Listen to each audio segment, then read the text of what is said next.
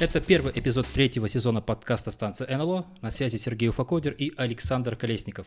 Всем привет! Привет! Это экспериментальный выпуск. Изначально мы планировали, что подкаст у нас будет как на технические темы, так и на темы, связанные с людьми, то есть какие-то социальные. Этот выпуск у нас будет посвящен женским сообществам. Именно поэтому мы сегодня пригласили Юлию Лях и Анастасию Заречневу, основательниц женского сообщества QA Sisters. Рад, что вы пришли на наш подкаст. Не могли бы вы немножко рассказать о себе, представиться, ну и потом я вам задам вопрос, который, я думаю, волнует всех, его все просто ждут. Да, а, привет, э, Сергей, Александр, спасибо, что позвали. Меня зовут Настя Заречнева, а, я инженер по тестированию уже практически 6 лет, в общем-то, этим занимаюсь всю жизнь, сразу после универа пошла, и так оно и покатилось по наклонной. Собственно, идея создания какого-нибудь э, сообщества, где можно задавать глупые вопросы и чувствовать себя как-то безопасно, она, наверное, еще с самого начала витала в воздухе, но потом в какой-то момент я очень рада, что мы с Юлей пришли к тому, что решили такое местечко сами создать. Это как э, в той присказке, что хочешь что-то сделать, сделай сам, все дела. А, если не про контекст сообщества и работы говорить, то мне нравится кроссфит. Я люблю катнуть на сноуборде. К сожалению, в этом году не удалось, но так в целом Э, с огромным удовольствием. Также с удовольствием играю в настолки, и у меня есть прекрасная кошка Ор, который может быть на записи. Да, всем привет. Меня зовут э, Юля Лях. Э, я тоже инженерка по тестированию. Я работаю... Мы с Настей вместе работаем сейчас в одной команде, кстати, и это очень классно. С недавнего времени Настя, Настю к нам мы сманили. Мы работаем в JetBrains над продуктом Space.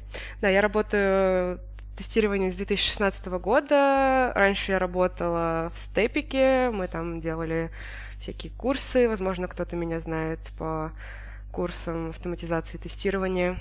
Uh, вот. Uh, кроме того, у меня тоже много разных хобби. Я люблю рисовать, танцевать, uh, птиц люблю. Вот недавно увлеклась бёрдвотчингом очень. И просто в целом люблю природу и, и прочее. А про сообщество, да, мы, мне очень приятно, что вы позвали нас про это поговорить. Спасибо вам большое, потому что мне про это интересно разговаривать в целом. И мне кажется, про это многим интересно послушать, потому что тема такая нетривиальная, но, на мой вкус, достаточно полезная. Кстати, когда я сказал товарищу, что буду записывать выпуск про женские сообщества, он мне сказал, сколько мне заплатили. На, самом деле тут э, раздирает любопытство, потому что сообщество закрытое, туда парней и мужчин не пускают. И более того, я еще другой случай жизни знаю. У меня товарищ, тоже QA специалист, выходит, это так называется. Он э, встретился с вами на какой-то конференции, где-то там был, и у него был вопрос, а почему туда парней не пускают в, этот, в QA Sisters? Он хотел помочь, он хотел помочь, поделиться своим опытом, а его туда не пустили. И здесь моя мотивация — это интерес узнать, что, почему и, собственно, как это все существует, как это встраивается в, в IT-сообщество большое, такое глобальное. И у меня, собственно, здесь есть большой ряд вопросов, Помогать мне будет Александр. И вот первый вопрос, который у всех возникает, э, когда слышат про любого рода женские сообщества, не только профессиональные, это зачем? Зачем это все появилось? Необходимость женских сообществ. Давайте начнем с этого. И потом уже поговорим, откуда появляется понятие закрытое сообщество, что такое безопасное пространство. Женские сообщества. Зачем?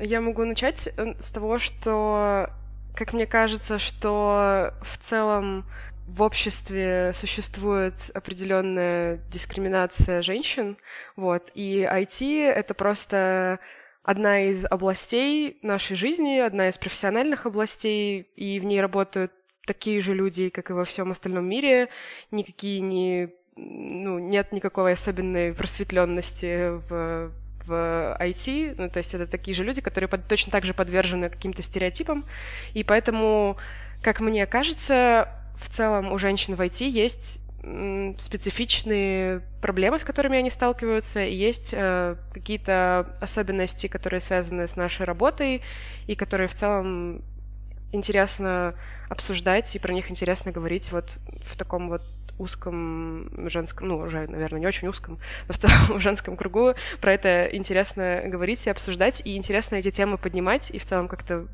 делать их видимыми, что ли. Вот, поэтому мне кажется, что в целом это важные, важные вещи для того, чтобы какие-то несправедливости и разрывы преодолевать. Я полностью поддерживаю то, что Юля сказала, и тут еще э, хочу, ну, пожалуй, добавить, наверное, такой момент. Иногда девушки, участницы сообщества, э, чувствуют себя безопаснее конкретно вот э, в таком закрытом клубе. Это довольно интересный момент. Это момент в каком-то плане социальный, потому что изначально, когда сообщество создавалось, ссылка была открыта, и мы просто ее по всему Твиттеру там выкидывали, типа «вступайте сообщество». Э, хотели сделать что-то типа Pay Ladies, где фокус был на помощи именно девушкам, которые идут в техническую сторону, ну, в их случае в программирование, в нашем случае в тестирование – но при этом как бы открытая для всех. Вот. Но спустя некоторое время девушки сказали, что им комфортнее, если сообщество будет закрытым, потому что первые участницы, как ни странно, ну, были только э, наши знакомые женщины, девушки. Э, и еще забавно, что если первое время обсуждения были исключительно ну, какие-то такие более технические, может быть, касательно условий работы и прочего, то впоследствии, когда стал понятен фокус, что у нас э, ну, такое закрытое, к сожалению, не инклюзивное в этом плане для мужчин сообщества, э, стали обсуждаться такие штуки, как э, pay gap, например, как, как это говорится, стеклянный потолок, как какие-то гендерно зависимые вещи, которые влияют на работу женщин. Вот, в том числе там вторая смена, допустим, неоплачиваемая. Эта ситуация да, декреты, опять же, э, то есть это там болезни ребенка и прочее, прочее, прочее. Ну, то есть те вещи, которые, конечно, могут делать оба партнера, ну, традиционно, по крайней мере, мне кажется, на пост-СНГ пространстве, э, так как у нас русскоязычное сообщество, то это первая целевая аудитория пост-СНГ, э, чаще делает женщина. То есть кажется, что очень здорово, когда есть возможность у девушек поговорить об этом, посмотреть на это с точки зрения, в том числе какой-то, ну, даже научной, если мы говорим про исследования, социологию и прочее, и получить поддержку. А поддержки, как мне кажется, у нас довольно много, если правила не нарушать. Касаемо сообщества, то, что на самом деле такое сообщество, оно, оно довольно полезно было бы ну, для всех на самом деле. Мне вот просто интересно, не думали ли вы, что, ну, если эта история ну, позитивно, она работает, почему бы ее не масштабировать? А тут я могу ответить, отвечает Александр Друсь. А, изначально, ну, как я уже сказала, фокуса не было на том, чтобы это было женское сообщество, но в момент, когда произошла вот эта вот а, ну, наверное, какое-то самоопределение, и когда участницы, а у нас э, сразу одна из ценностей была то, что как бы движут нами во многом участницы, и многое делают именно они сами, то есть это такая своего рода демократия. Когда участницы решили, что они хотят оставить сообщество Fem мы не придумали ничего лучше, чем отпочковать э, сообщество Сиблинг, назвали его Gentle QA, оно э, доступно, кстати говоря, ссылочку я могу добавить в описании. Вот. Ну и, собственно, там э, оставить, э, наверное, отсутствие фильтрации по любому признаку. То есть оно открыто абсолютно для всех. И часть девушек из QA Sisters сразу же вступили туда, потому что, ну, они, например, были там либо в меньшинстве, либо им хотелось отдельно и женское сообщество, и общее сообщество. И молодые люди тоже туда вступили. Вот, спустя некоторое время Конечно, активности там было немного поменьше. Я не знаю, почему так получается, честное слово. Я одинаково мало активна и там, и там. Почему-то активности в именно закрытом сообществе больше. Я не знаю, может, это связано с закрытостью как-то, может, э, с активным костяком участниц, который подобрался. Вот, но э, некоторое время назад, когда на Гиперскилле вышла статья про QA Sisters, и, соответственно, возникло очень много вопросов, а почему бы не сделать общее открытое сообщество. Я активно везде добавляла эту ссылку, говорила, ребята, ну оно есть, вы что? Вот, туда вступило ну, такое доброе количество человек, наверное, вдвое увеличилось количество участников. Но вот в итоге там тоже поднялась активность. Э, там есть один очень активный участник, он регулярно задает вопросы, э, но он, мне кажется, прям это оживляет. Ну и другие ребята тоже стали общаться. Плюс мы там обкатали фишку топиков, которую в так называемом основном сообществе в Key Sisters отказались вводить. Опять же, демократия, голосование большинства сказали, что топики это не очень удобно. Вот, ну а в Gentle QA, собственно, разделили оно показалось ей неплохо. То есть получилось, что у нас такие два параллельных стрима есть. Насчет, кстати, топиков. Я подготовился к этому выпуску подкаста и отправил свою разведывательную группу в виде двух QA девушек, чтобы они вступили в ваше сообщество. Но на самом деле я просто прорекламировал, они вступили, я спросил, ну как там. И э, одной из них показалось, что очень большой поток сообщений в, в канале, и было бы неплохо разделение добавить. Это вот к слову о демократии.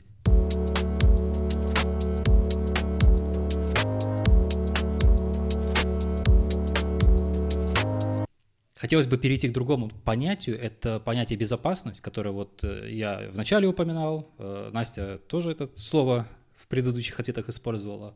Безопасность. От чего мы защищаемся? Зачем эта безопасность нужна? Ну, я могу тут привести простой ответ и сложный.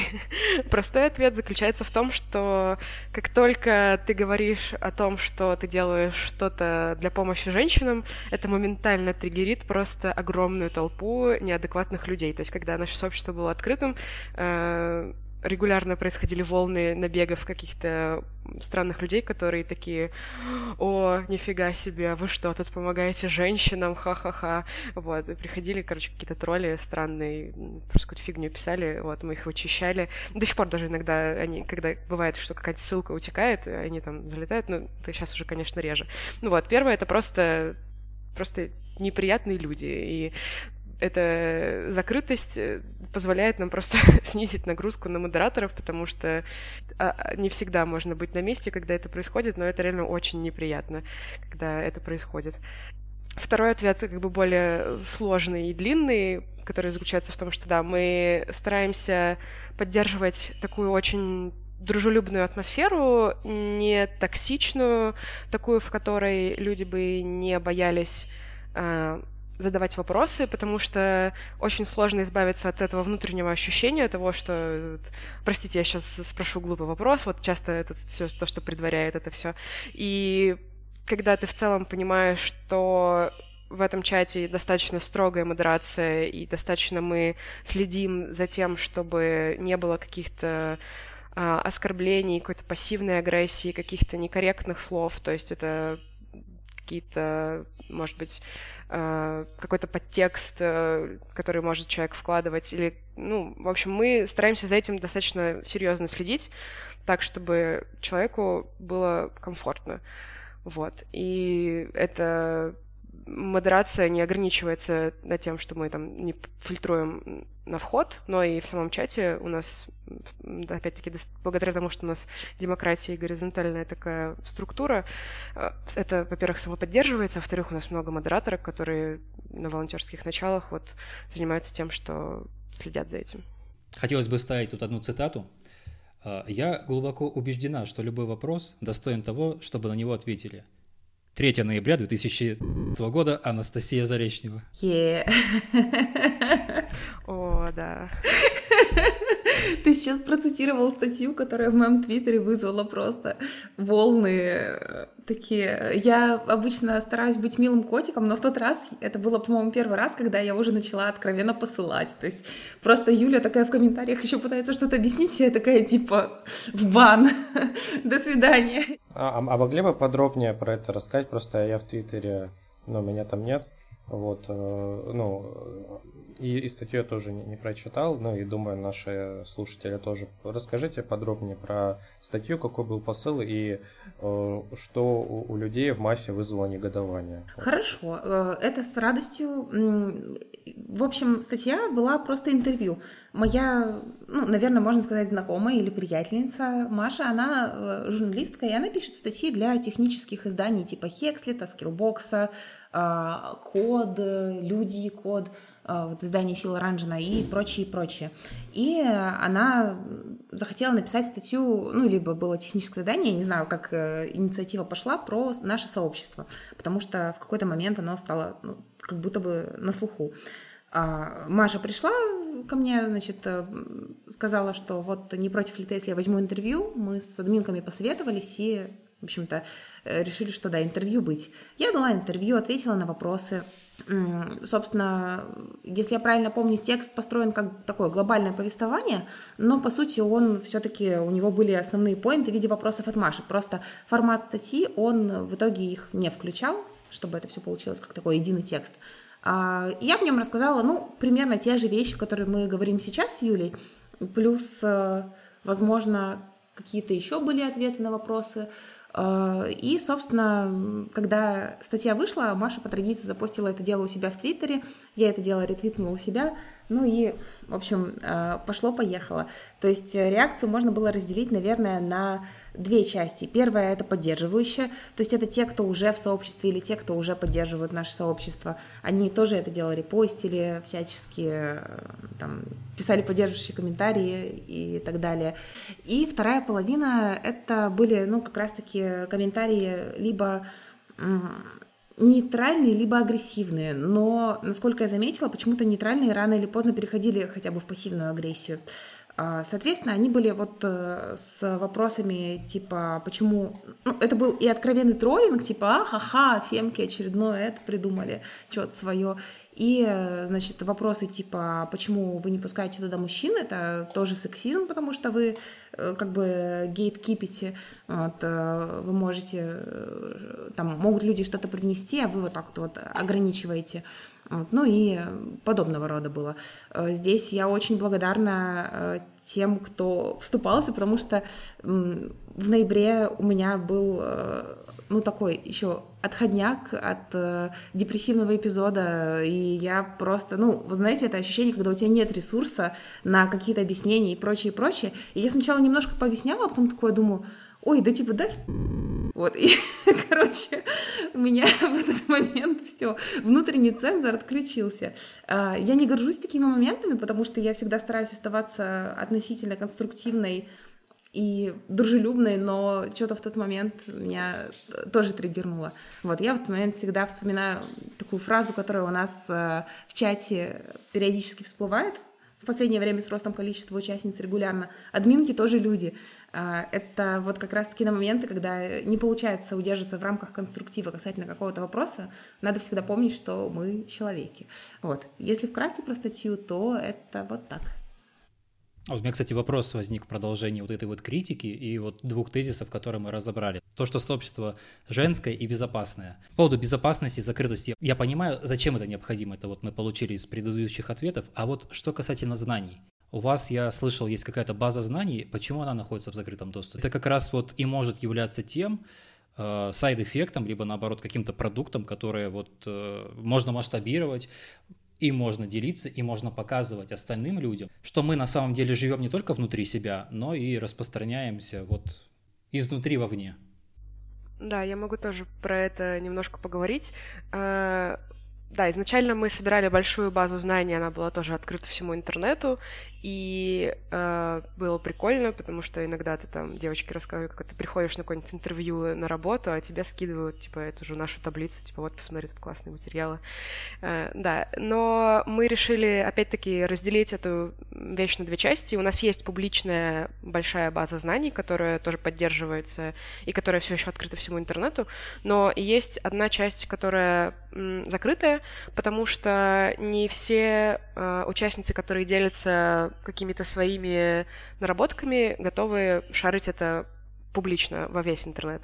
То есть это может быть, э, например, у нас есть такая практика, как мок интервью, то есть когда э, люди собеседуют других людей, чтобы дать им какой-то фидбэк, где вырасти. И вот, например, записи таких интервью хранятся в приватной базе, потому что просто не все готовы, как бы, чтобы весь интернет видел их в таком вот достаточно уязвимом положении. Но вот на внутренний круг людей этим поделиться, почему бы и нет.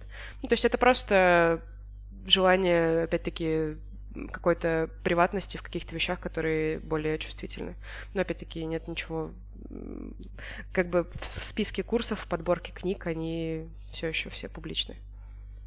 Я не знаю, как в сфере тестирования, насколько мог интервью там много. Я думаю, это довольно полезный опыт, и если бы вы такое что-то опубликовали, вам бы только благодарность э, в адрес отправилась. Ну, они есть, насколько я помню. Саша Шабровская делает подобные вещи на своем YouTube-канале. Пропиарим ее чуть-чуть. Я еще добавлю, что это всегда остается на осмотрение участниц, собственно. То есть, если, например, участница понимает, что она готова поделиться своим мок-интервью, она не против, то почему бы и нет, ссылка всегда есть. То есть, э, она, ну, например, может, даже если доступ закрытый по ссылке, он же не ограничивается какими-то email-доменами, она может просто этой ссылкой поделиться с теми людьми, которые она считает, э, могут заинтересоваться этим интервью, которым оно может быть полезно. Ну а, соответственно, если человек не хочет, то мы не можем его заставлять, потому что все вот эти вот э, контрибьюты в сообщество, они в первую очередь волонтерские. То есть э, Юля верно заметила, что наши прекрасные админки работают на волонтерских началах, и это абсолютно такая идейная деятельность. И, соответственно, все деление знаниями, мок интервью и прочее, это тоже абсолютное волонтерство, то есть это никак не оплачивается, это никакого профита не приносит, это просто, ну, реально контрибьют в сообщество. И если авторка считает, что это можно, в общем-то, и в публичный доступ добавить, то она просто дублирует эту ссылку в публичную базу знаний, которая у нас тоже до сих пор есть. А если она считает, что это все-таки чисто для своих, ну, например, не знаю, стесняется, не хочет или есть какие-либо другие причины, то все остается только в закрытой базе. То есть тут такая в некотором плане децентрализация происходит, и решение остается на усмотрение того, кому принадлежит эта интеллектуальная собственность.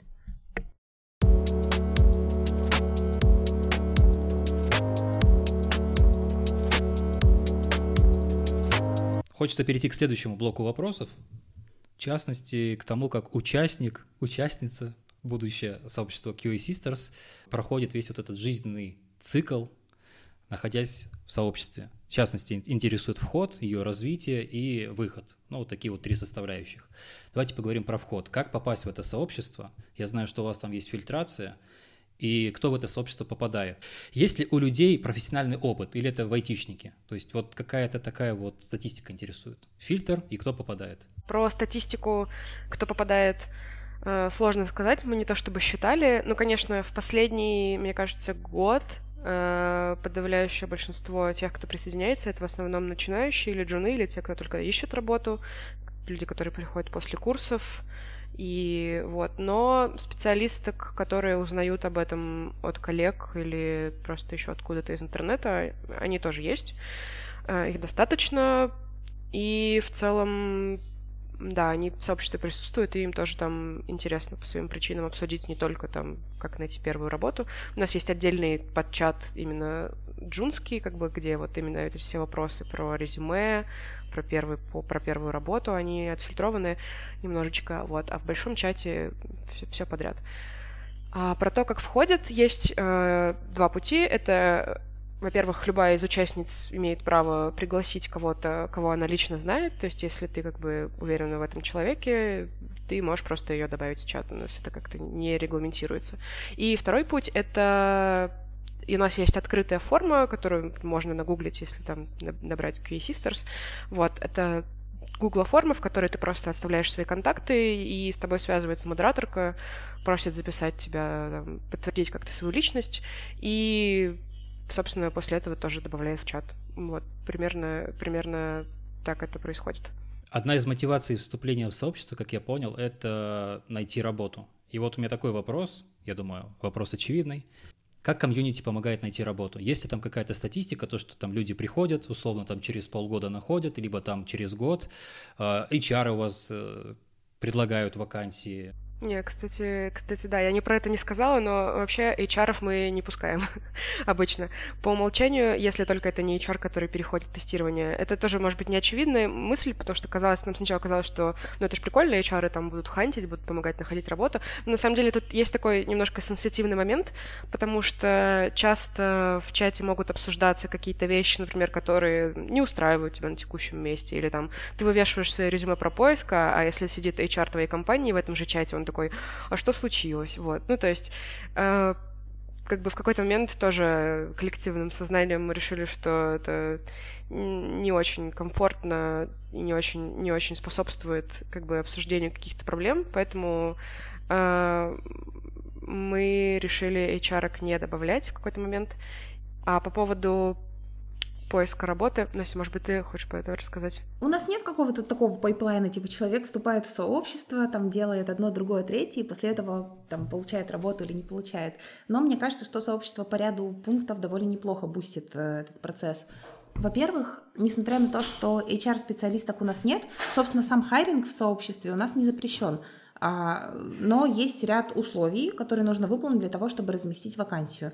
Во-первых, нужно описание и желательно, чтобы э, девушка, которая описывает вакансию, могла ну, сама что-то про нее рассказать. Например, человек э, хайрит себе в команду или в команду к, там, не знаю, какую-нибудь соседнюю, но ты можешь про нее рассказать, скажешь, там, клевые ребята, хорошая атмосфера, там интересные задачи, только-только собралась команда, сейчас там непаханное поле работы и прочее, прочее, прочее. То есть можно честно сказать, например, что вот в вакансии написано автоматизация, но по факту сейчас, скорее всего, не ожидайте ее, что-нибудь типа такого.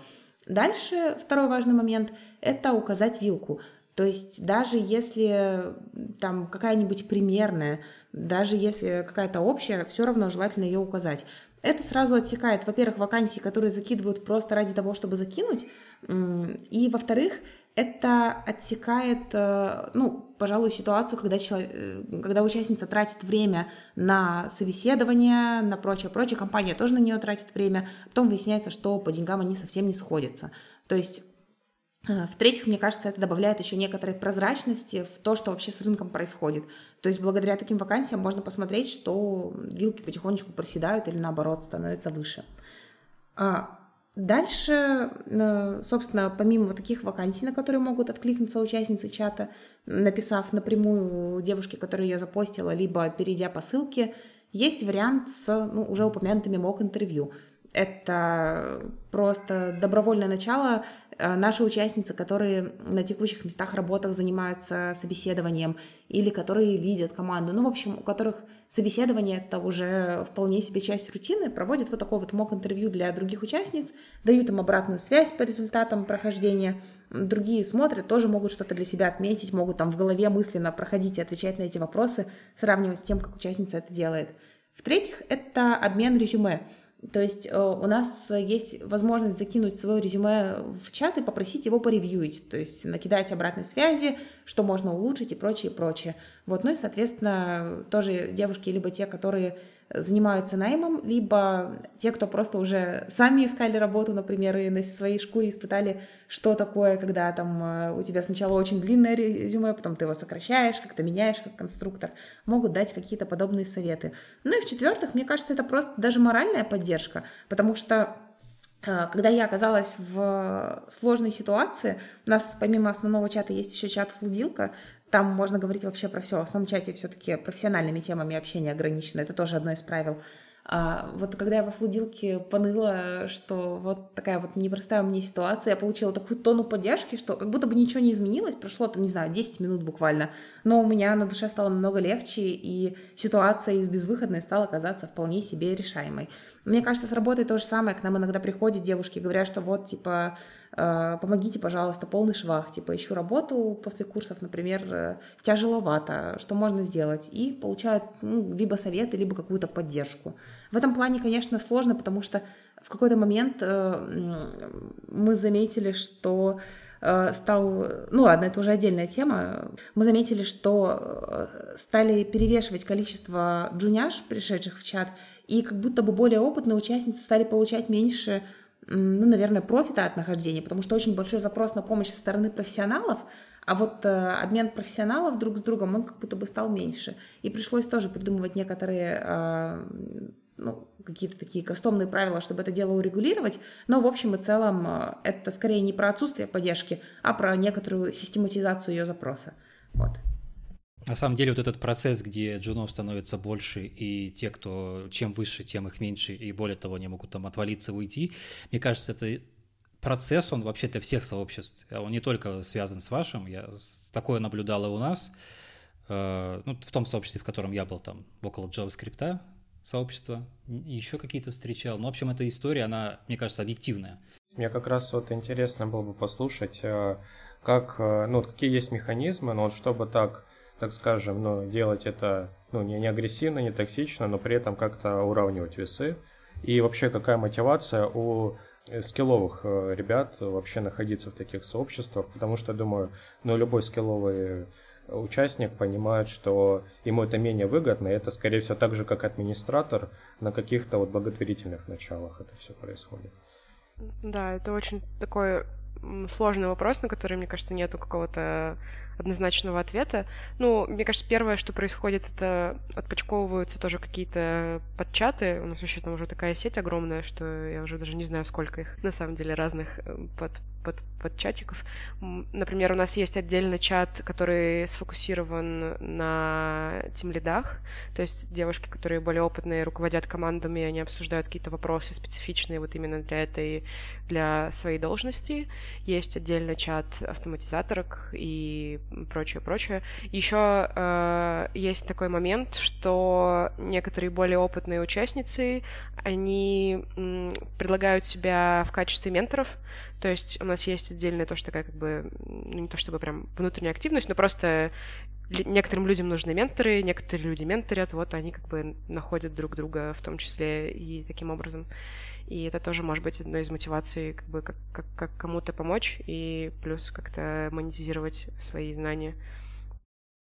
Да, помню, что когда я только начинала свой путь как менторка, я первые сессии как раз-таки искала в сообществе, потому что ну, наверное, мне было страшно выносить это на какой-то э, внешний мир, внешний интернет, а потом уже стало гораздо легче. То есть там первые несколько сессий я вообще проводила просто в качестве благотворительности, э, за обратную связь, что называется, вот э, там или за донат в какую-нибудь НКОшечку, которая нравится.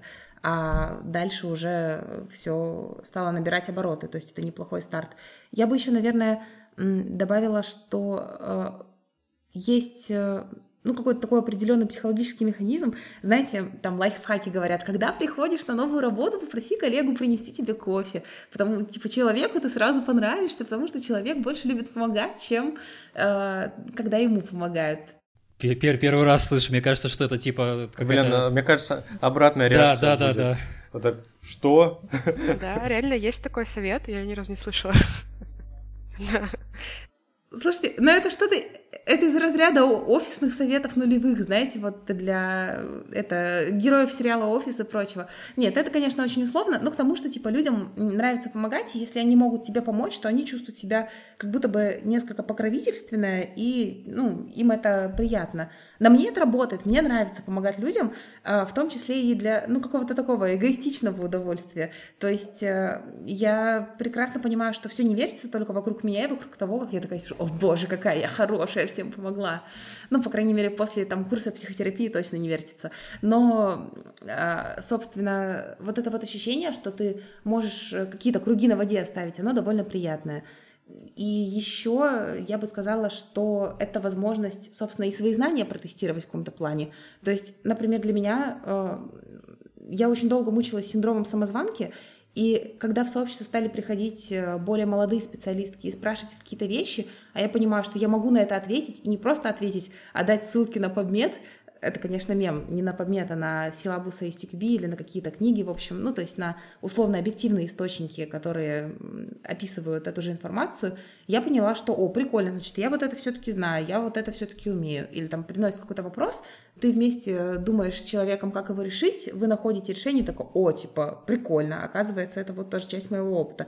То есть, если мы говорим про какую-то бесплатную составляющую, то это вот эта вот радость от помощи и это возможность э, оценить, ну, наверное, насколько твои знания соответствуют и твоему представлению, и грейду, и там как-то побороть внутреннюю самозванку. Но это вот в моей картине мира примерно так работает. Было бы интересно, кстати, если бы вы внутри своего сообщества провели какой-то опрос, э, я готова там, принимать, делиться, и выбрать нужно только одно.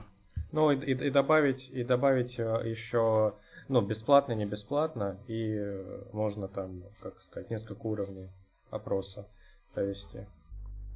Ну, тут на самом деле сложно. Мне кажется, это такой процесс, который сложно выбрать что-то одно. То есть, мне кажется, ну, я как бы, если судить по себе, то для меня, как для более опытной специалистки, интересно обсуждение, например, э, каких-то разруливания каких-то конфликтов на работе, там, не знаю, разруливания каких-то зарплатных ожиданий. То есть вот какие-то такие вещи, которые э, обсуждаются они могут быть даже исходить от какого-то джуна, но вот, например, когда люди делятся своим опытом, как, как, как на, с ними разговаривают на работе и как они это решают, это, ну, интересно на это посмотреть просто, послушать такой опыт.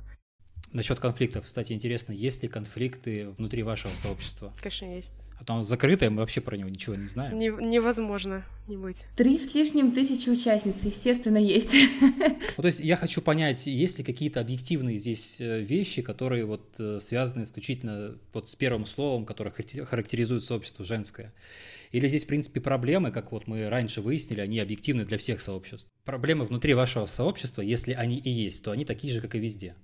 Да, безусловно. Э, мне кажется, наоборот, э, даже из-за закрытости сообщества не, с некоторыми проблемами мы сталкиваемся меньше, потому что, ну вот, э, атаки троллей, они гораздо реже, чем могли бы быть, например, в открытом сообществе, во-первых. Во-вторых, мне кажется, это накладывает определенную ответственность, что ты понимаешь, что тебя могут кикнуть, ну и так как ты уже туда вступала, ты не анонимный человек, который приходит. Соответственно, если будешь себя как-то неподобающим образом вести, то потеряешь э, возможность э, находиться там и обсуждать. Ну, для кого-то, наверное, это не супер существенно, но кого-то ограничивает. Плюс, э, не знаю, мне кажется, это как в Человеке-пауке with great power comes great responsibility. То есть, соответственно, ты понимаешь, что ты можешь что-то сказать, э, что-то сделать, но это повлияет на довольно большое количество участниц, на там, их э, осознание безопасности, на какие-то еще вещи, и э, думаешь там, два или три раза, прежде чем просто выдать какой-то условный тезис. Я подумала на тему того, есть ли какие-то специфичные проблемы, которые связаны именно вот с форматом закрытого безопасного сообщества, и, как мне кажется, они есть.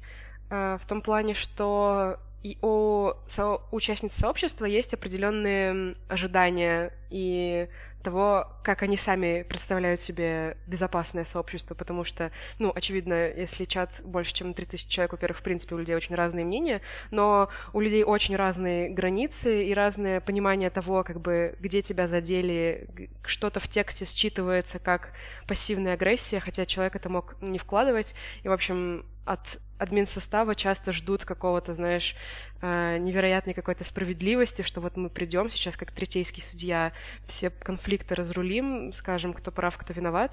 Это, короче, накладывает какие-то такие вот такие сложности. Вот какие-то фразы, не знаю, там например, фраза «будь любезна», кто-то может говорить ее искренне, а кто-то может считать это как какую-то пассивную агрессию и покровительство. Вот. И, короче, часто, мы часто в админском чатике про это рассуждаем, там какой-нибудь, знаешь, конфликт, тут кто-то кому-то написал, и вот мы разбираемся, была это агрессия пассивная или нет, а было это, было это нарушением там дружелюбной атмосферы или нет. Ну, короче, какие-то такие вещи, мне кажется, мы, мы просто из-за того, что мы за этим довольно сильно следим, какие-то специфичные действия возникают. И еще, мне кажется, иногда э, админок ставят в позицию, ну, таких как бы э, как идеально, ну вот как Юлия верно сказала, да, идеально справедливых людей, и из-за этого тоже бывают проблемы, потому что, ну, все мы люди. И даже для того, чтобы минимизировать количество таких ситуаций с неоднозначным прочтением, потому что у нас нет войсов, нет кружочков, мы общаемся исключительно текстом, а, из-за этого действительно интонации в тексте могут неправильно считываться, там кто-то написал, не подумал про употребление какого-то слова или там про синтаксическую структуру предложения, из-за этого оно выглядит ну, таким агрессивным. Мы, допустим, несколько человек написали, что считывают агрессию, хотя на самом деле ее там не было. Мы даже выработали еще одно правило, типа, что, пожалуйста, если там пишешь что-нибудь э, и у тебя есть подозрение, что это может кого-то обидеть, даже самое небольшое, даже тень подозрения, то, пожалуйста, перепиши так, чтобы этой тени подозрения не было. Это потребует чуть больше времени на составление там вопроса, текста или чего-либо то ни было, но это минимизирует и нагрузку на админ состав, и возможное недопонимание. Или банальнейший пример это там вопрос, не знаю, про джуняш какой-нибудь, и фраза что-нибудь типа, ну, а они же все равно, там, не знаю, много профита на начальных этапах не приносят. А в сообществе много джуняш. И э, мы не считаем, что начинающие специалистки там не приносят профита, допустим. И вот э, приходится приходить, объяснять человеку, говорить что-то. Выясняется, что, ну, например, а девушка, которая это писала, вообще не вкладывала никакой там оскорбительной риторики для джуняш. Ну, то есть она просто хотела сказать, что, допустим, они там, не знаю, меньше задач выполняют в условный человека час, чем медлы или сеньорки. Но из-за того, что вот так вот сформулировала неоднозначно, это получилось в каком-то роде обидно, да не в каком-то роде, получилось обидно для начинающих специалисток. Вот и приходится такие вещи разруливать. Да, или фразочки в стиле типа, ну это вообще обязан каждый знать. Как бы да, это же очевидно. Там, ну это же очевидно, да, вот такие вот вещи.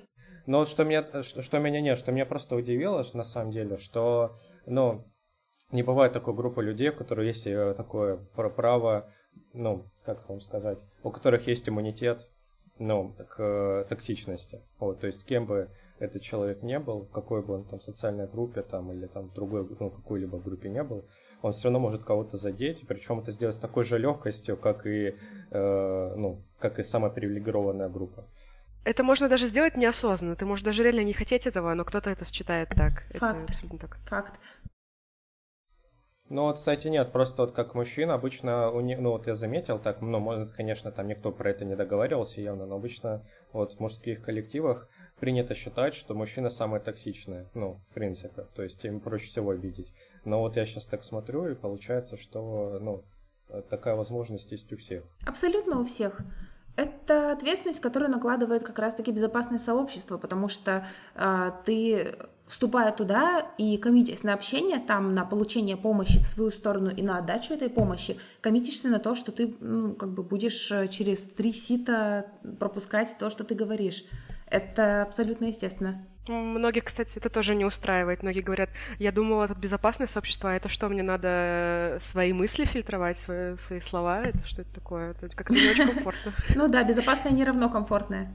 Это что как раз дилемма, да. Можем ли мы, например, как сказать, огр... ну, мы за свободу, но можем ли мы ограничивать свободу людей, которые выступают с радикальными идеями, например? Ну да, это очень сложный вопрос, и на самом деле тут реально есть такой баланс, который нужно держать между каким-то тоталитаризмом и вообще пресеканием всего и каким-то просто свободным общением. Это уже из разряда философии какой-то, типа, что твоя свобода заканчивается там, где начинается свобода другого человека, но нужно понять, что из этого свобода, а что там привилегия, что-то необязательное и прочее.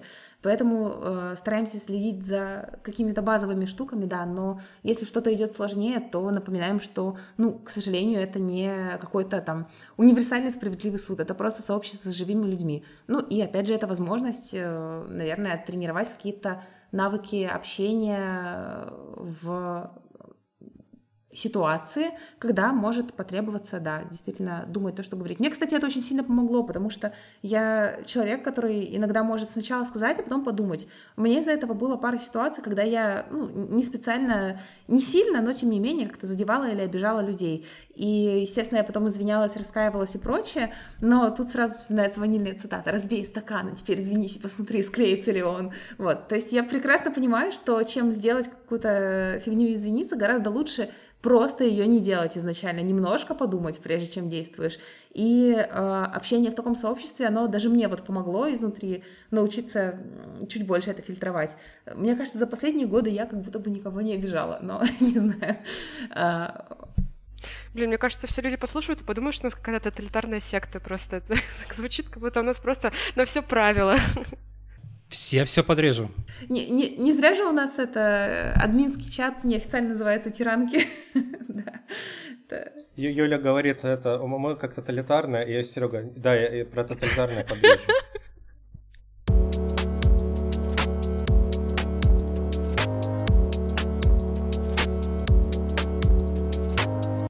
Хочется несколько вернуться к сообществу и поговорить о том, как оно у вас устроено. Ранее вы уже говорили о том, что она у вас горизонтальная, то есть есть какой-то костяк людей, группа, которая занимается его управлением, там, я так подразумеваю, там, следит за выполнением правил, какие-то правила изменяют, что-то новое привносят в сообщество. И вот тут вопрос такой, что из себя эта администрация представляет, как туда вступить, выходят ли оттуда люди, если выходят, то почему. В общем, управление сообществом как-то организовано и, и все. Главная администрация сообщества — это сами участницы, и, собственно, наши админки — это просто очень активные участницы, которые а, спустя некоторое время, ну, как бы, условно говоря, как-то официально закрепили этот статус. Изначально, насколько я помню, у нас э, были вот эти вот бейджики в Телеграме, где можно участникам присваивать. У нас там было типа активист, СПБ, активист Москва, ну вот как-то так. То есть именно мы просто активистками называли таких э, участниц. А спустя некоторое время э, стало больше девушек, которые именно и следили за выполнением определенных правил, за поддержанием там тона беседы. Так, а, я очень э, часто говорю про Надю, упоминаю ее, потому что она первая, кто пришла в наш админ состав, э, ну, наверное, вот так вот добровольно. Она взялась разбирать анкеты на вступление, а так как их количество обычно с определенной прогрессией растет, то это была реально очень большая помощь. И, ну, вот так же спустя время другие девушки предлагали, говорили, что я могу там то-то делать. Ну, или просто видно, что она э, регулярно, активно в чате там призывает выполнять э, правила, призывает поддерживать тон беседы, там, призывает какой-то активности. Ну, все понятно. То есть всегда можно прийти и сказать там, привет, не хочешь ли быть админкой? Ну, вот, наверное, примерно так этот костяк и формируется. Но и, кстати, сами участницы тоже очень большой контрибьют делают в этом плане. Например, если э, кто-то там начинает э, токсичить, ну или вот неосознанно что-то пишет, что может быть обидное, то были ситуации, когда участницы просто приходят и говорят, ребят, пожалуйста, посмотрите, там что-то не очень. Или недавно ко мне в Твиттере постучалась девушка и э, обеспокоенность выразила тем, что ссылка на нашу базу знаний утекла в публичный доступ. Но в итоге мы посмотрели, это была ссылка на публичную базу знаний, которая, в общем-то, и нормально может утекать, ничего страшного, она открыта для всех. Но, тем не менее, вот такая вот осознанность, типа, что участницы сами приходят и как-то помогают, это, по-моему, очень круто. Ну да, мне кажется, это во многом самоподдерживающаяся такая структура, слава богу. А про то, как уходят, мне кажется, у нас еще не было такого, чтобы кто-то... Ну, вы никому бане, бабан не давали, то есть и за все время не было человека, который не вписался. В чате я не помню даже, на самом деле. По-моему, может быть, буквально один или два раза мы прям банили человека. То есть бывало такое, что мы выдавали редонли или как-то делали замечания, но вот прям бан-бан да, э, у нас в основном работает система silent бана, то есть э, участница остается, но ее просто как бы мьютит, и она может только читать. А, я вспомнила, мы, мы жестко баним, если человек вот выносит как uh-huh, раз что-то. Uh-huh. Если мы палим, что человек там слил ссылку или слил какие-то ну, внутренние, внутренние штуки. Вот, вот за такое я помню, что мы один да, раз Да, ну, потому что, э, как Юля уже говорила ранее, у нас иногда участницы делятся какими-то болезненными точками, и это может быть, ну, не совсем анонимно, то есть где-то или там название компании проскакивает, или еще что-то. И если кто-то это вынесет, например, э, человеку, который в этой же компании работает, то это, типа, прям максимальное нарушение. Это э, очень стрёмно, и, конечно, тут уже доверие, мне кажется, не восстановить после такого. Ну да, да, это даже, то есть даже вредон для человека уже нельзя оставлять. А ну и если это мы палим, что это какой-то фейк, что, то, то мы тоже, конечно, баним.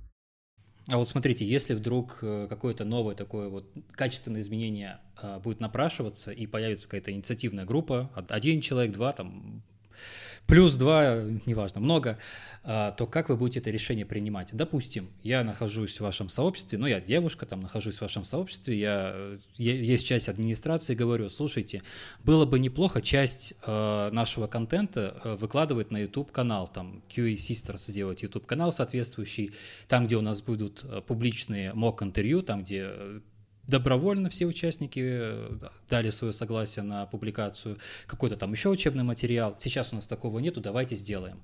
Вот, я прихожу с таким вот э, запросом, я прихожу с таким запросом, как вы этот запрос будете обрабатывать? Если это не нарушает никаких правил, то ради бога, инициатива наказуема.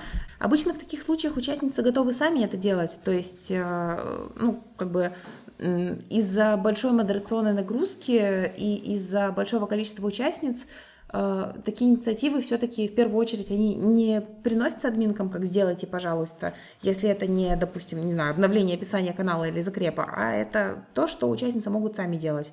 То есть, э, в принципе, если это никаким э, правилам сообщества не противоречит, то почему бы и нет? всегда за. Ну, после того, как у нас появился админский чат и отдельная вот эта вот зона для обсуждения каких-то вопросов, мы, скорее всего, закинем этот вопрос туда, ну, просто чтобы все плюсанули, чтобы понять, что нет каких-то там, может быть, существенных минусов, которые видит только один человек, а остальные не видят, или чтобы просто убедиться, что да, коллективно все окей. Так, на мой запрос в вашем сообществе семь человек высказалось, что они поддерживают, и два высказалось, что против. Могу ли я дальше вот идею эту реализовать? Ну, зависит от того, почему против. Если это авторки видео, и они против э, того, чтобы их прависи раскрывали, то, ну, не получится. То есть можно реализовать дальше, но без их видео. Если люди против просто потому что, ну, просто не хочу, без какой-то явной аргументации, то в общем-то, ничего не будет. Ну вот яркий пример, у нас довольно долгое время было обсуждение того, стоит ли отпочковывать чат по автотестам, потому что часть людей говорили, что да, давайте, типа в основном чате очень большой поток сообщений, может что-то потеряться вопрос, а, очень там часто джуняши приходят и тоже что-то рассказывают, соответственно, другая часть говорили, что нет, давайте оставим, потому что, ну, как бы не хочется иметь миллион чатов. Вот у нас есть основной чат для обсуждения, ставим теги, там как-то выделяем свои сообщения и все, пожалуйста. Вот, соответственно, тоже обсуждали. Первый раз, э, по-моему, даже голосовалку закинули, и большинство проголосовали за то, чтобы не отпочковываться.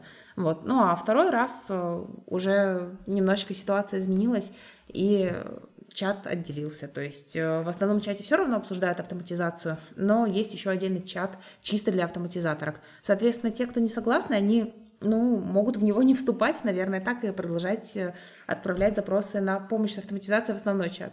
Да, да, тут никаких э, вопросов не будет. То есть ну, просто э, стараемся сделать так, чтобы было хорошо для максимального количества участников. Хотела сказать, стараемся сделать так, чтобы было хорошо для всех, но это нереально, это утопия, поэтому, ну, наверное, да. Minimal damage. У вас вот было обсуждение про а, создание вот этих сабчатов, ну, внутри чата, ну, вот это обновление в Телеграме. А вот разве не было удобно, ну, может, было такое обсуждение, использовать Discord? Да, да, мы обсуждали это много раз, но как-то решили, что Telegram пока что для нас удобнее. Еще, кстати, очень удобная вещь, то что каждый участник может э, объединяться в ось канала и просто вот так же в любой момент времени, когда кому удобно заходить и пообсуждать что-нибудь голосом. Потому что если вот мы говорим про комфортность, безопасность и так далее, то пока что, ну, безопаснее голоса ничего нет. Ну, вот в плане, если нужно что-то такое супер, э, ну, такое аккуратненькое что-то обсудить э, и, быстро, голосом, мне кажется, гораздо комфортнее, чем текстом, потому что текст можно ну, там заскринить, скопировать, особенно говорить, если там часто обсуждают компания. Я бы вот, если бы у меня были какие-то проблемы с компанией, я бы не стал вообще название компании писать, в принципе, потому что, ну, я бы уже изначально подозревал, что название, ну, скриншот может куда-то улететь, и, ну, зачем мне это нужно. Ну, видишь, тут есть э, ряд некоторых «но». Э, я бы не сказала, что часто пишут название компании, но иногда это можно по косвенным признакам определить. Или, допустим, э, девушка раньше упоминала, что ура, там мне офер там, в компанию N пришел, и вот теперь там спустя некоторое время пишет про проблемы. А что касается голоса, тут, короче, очень важно выдерживать баланс между тем, чтобы это было секьюрно, и между тем, чтобы знания шарились, потому что, ну, в принципе, можно все построить только на voice-чатах, как в Клабхаусе каком-нибудь, но проблема в том, что тогда э, вопросы будут повторяться, и человек не сможет найти в истории уже переписки какое-то свое решение. То есть это еще одна из проблем, кстати, переноса, потому что нужно как-то э, весь тот костяк, все то, что у нас уже есть, э, тоже будет переносить, потому что одна из больших ценностей сообщества — это те обсуждения, которые в нем уже существуют. То есть у нас даже один из э, гайдлайнов э, говорит, что типа, ну вот, э, пожалуйста, поищи по чату, там, посмотри в базе знаний, возможно, там уже есть ответ на твой вопрос. Это, ну, к слову, о регулировке там поступающих э, вопросов, прям начинающих-начинающих, ну, такие прям простые. Вот, э, и да, здесь, короче, особенно когда дело касается каких-то личных кейсов, урегулирования конфликтов, может быть, каких-то внутренних недовольств, э, мне кажется, это очень важно сохранять, чтобы это могли прочитать другие участницы, чтобы могли понять, что, например, говорить про свое недовольство — это нормально, не стоит его замалчивать. Или про то, что можно вот так и вот так вот решить какие-то ситуации, когда у вас э, что-то пошло не так, условно. Соответственно, хотелось бы все-таки это дело сохранять. И именно поэтому, ну, в какой-то момент, мне кажется, интуитивно пришло решение просто делать относительно жесткую модерацию на входе и, собственно, модерацию в самом чате, вместо того, чтобы, может быть, чуть ослаблять модерацию, но жертвовать сохранностью контента.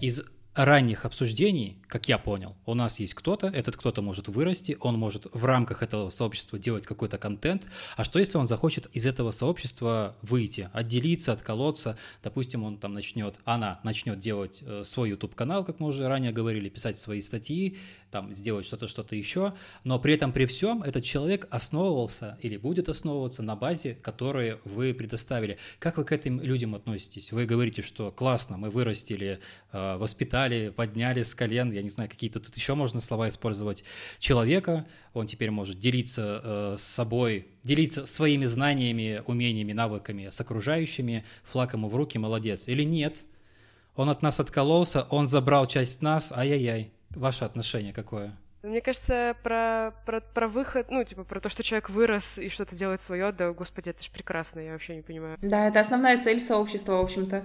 Ну, то есть, мне кажется, так многие делают. Тут просто вот вопрос, знаете, вот как э, э, когда что-то в open source делаешь, там лицензия есть. И вот есть одна лицензия, которая как бы позволяет там использовать, но с упоминанием, э, или там брать вообще как хотите, либо вообще нельзя, и, но оно как бы все в открытом доступе лежит, но, но зависит от лицензии. Вот у вас можно прям брать и не упоминать, правильно? Или, или как? Ну, брать, брать что? Ну, как бы то, что у нас шарит базу данных, например. Ну. В этой базе данных как бы ссылки тоже на какие-то другие открытые источники, это не... А, ну это не, не уникальный контент, да? Ну, то есть там есть у них какой-то уникальный контент, но я не знаю, что можно с ним такого сделать, что это было бы... Мне кажется, Сергей вдохновился вопросом, но недавно там был очередной э, скандал в Твиттере э, из-за там какого-то сообщества тоже про разработку, да, и там э, ребята как-то откололись, и там они начали друг друга... А, и тот, который откололся, стал популярнее, чем предыдущий, насколько я понял. И они начали там друг друга в воровстве обвинять, ну или что-то такое. Но не сильно в контекст не погружался, но вот просто интересно, если у вас такое случится, как вы отреагируете? Ой, я тут предпочитаю решать проблемы по мере поступления, потому что, во-первых, я очень верю в наших участниц и верю, что они в этом плане осознанные и, ну, там, порядочные, допустим, какого-то прям э, воровства не будет. Во-вторых, это тоже, ну, такой сложный вопрос, потому что когда ты создаешь сообщество и выкладываешь туда какие-то данные, какие-то интеллектуальные наработки и прочее, то, ну, наверное, ты можешь, в принципе, ожидать, что кто-то это использует. Э, и если это не, там, не знаю, прямое копирование, то я бы не сказала, что в этом есть что-то критичное. Ну, то есть, допустим, я когда начинала работать в тестировании, я еще в универе училась, я проходила стажировку. Там мне рассказывали про техники тест-дизайна. И впоследствии я обнаружила, что, ну, типа, э, найти информацию про эти техники тест-дизайна, ну, очень сложно. То есть вот прям не знаю, одна-две статьи, наверное, где описываются вот они ровно так же, как э, мне подавали, а в остальных местах ну, в основном их э, игнорируют. При этом техники тест-дизайна весьма удобные, классные, и, типа, я регулярно ими пользуюсь. И вот вопрос, имею ли я право ими пользоваться, если я в итоге устроилась в другую компанию, не в ту, в которой проходила стажировку? Имею ли я право другим людям, когда читаю лекцию про техники тест-дизайна, рассказывать про эти техники? И я вот думала про этот вопрос для себя, в итоге решила, что да, имею, если я не переиспользую прямое копирование тех материалов, а ну как бы привожу примеры из головы, то есть э, своими словами это дело объясняю и все. Поэтому, мне кажется, даже не стоит пока сильно заморачиваться насчет этого вопроса. Ну, чисто вот для себя я так определила. Пока что таких проблем не возникало. Ну, вот единственное, что мне пришло в голову подобное, то есть если делаются какие-то, например, исследования, ну, не знаю, какие-то опросы или какие-то исследования зарплатные, что-то вот в таком духе, и потом это куда-то выносится. Ну, то есть обычно предупреждается о том, что, типа, окей, вот эту информацию я там опубликую там в своем докладе или там в своей статье. Если всем участвующим в этом все ок, ну, мы не препятствуем. У нас нет никаких обязательств, что если ты научился у нас, ты должен отработать два года и два года менторить джунов. Десятину платить. Да, да, да. Так получилось, что мы вступили в сообщество, побыли в нем, э, даже получилось выйти из него, когда мы получили соответствующие навыки. И вот мы хотим теперь что? Посмотреть на другие сообщества. И тут у меня возникает вопрос, а как ваше сообщество взаимодействует с другими женскими сообществами? И взаимодействует ли оно вообще? Ну, тут стоит сказать, что изначально, когда мы думали про идею сообщества, мы вдохновлялись PyLadies чаптером в России. К сожалению, они уже закрылись, потому что многие активистки или переехали, или ну, не было возможности как раз-таки админить ресурсов.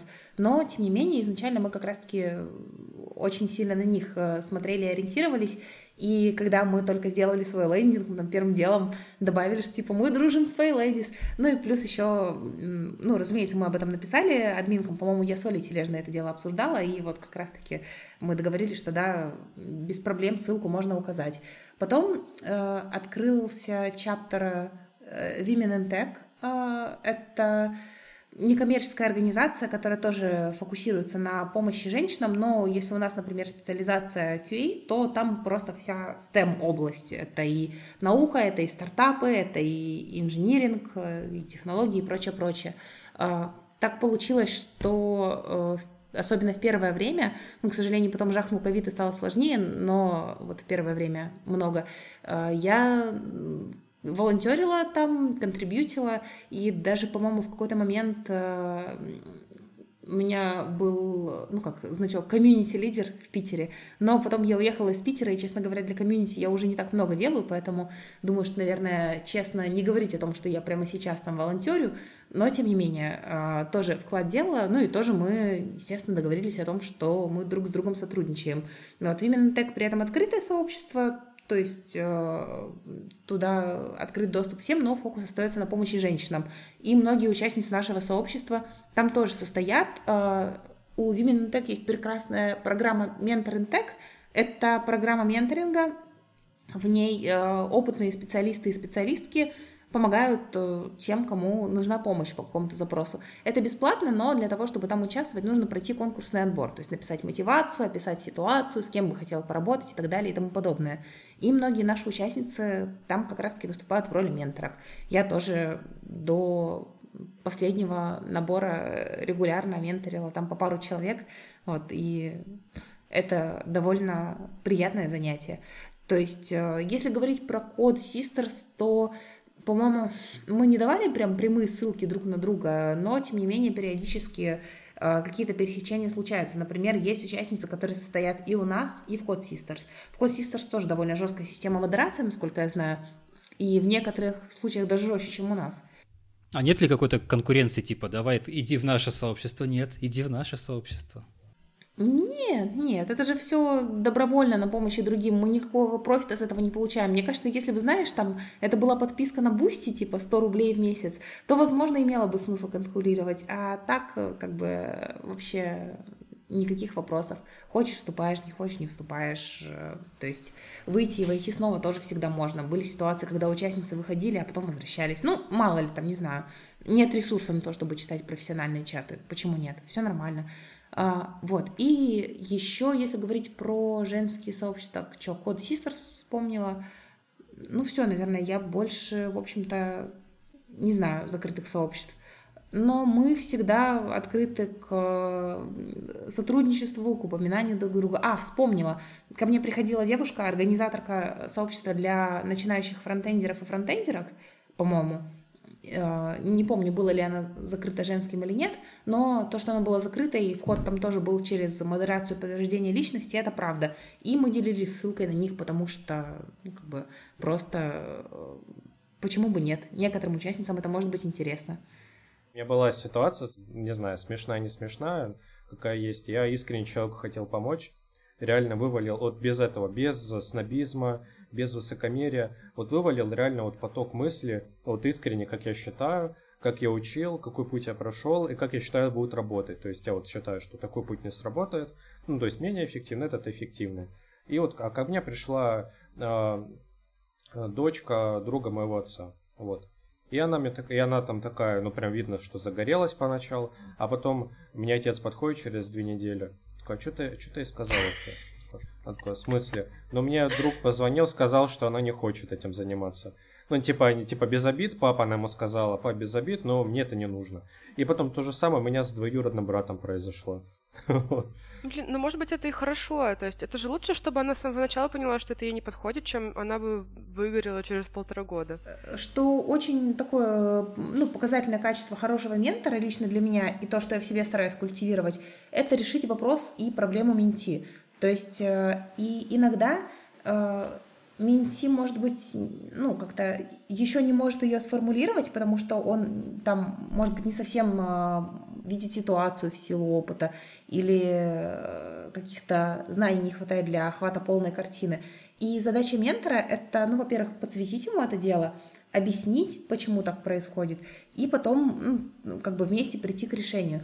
Причем а, мне кажется еще, что очень важно, это не навязывать какое-то одно решение или там два, ну, те, которые придумал сам ментор, а скорее помочь человеку понять, что работает именно для него, основываясь на менторском опыте.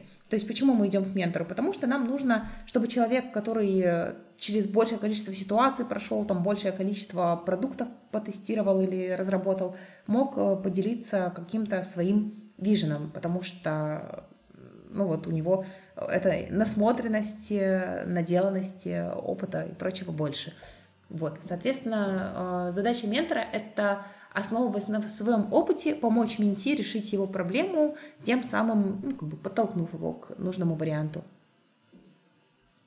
Если говорить чуть менее абстрактно, то могу сказать, как я обычно это делаю.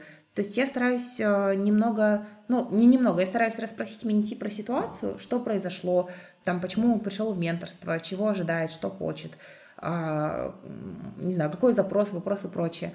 Потом исходя из этого, я формулирую какой-то план, то есть э, что ему может там помочь на начальных этапах, в какую сторону он может почитать информацию, как мне кажется эта ситуация выглядит, вот, как он сам ее видит, согласен ли он со мной или, может быть, что-то другое есть.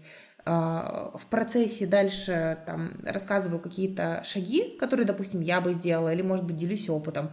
В итоге э, он тоже что-то спрашивает, мы там еще вместе обсуждаем, формируем какой-то пошаговый план действий, и в итоге я э, наработками, которые подготовила заранее материалами, делюсь с ним.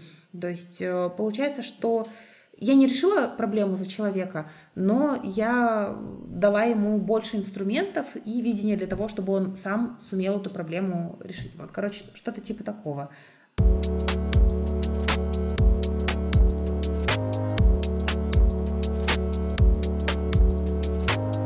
У меня остался еще один последний вопрос. Каким вы видите будущее? Будущее в своем сообществе, будущее среди сообществ, будущее в нашем глобальном IT-сообществе. Каким оно для вас кажется? Ну, у меня есть э, некоторые размышления на этот счет.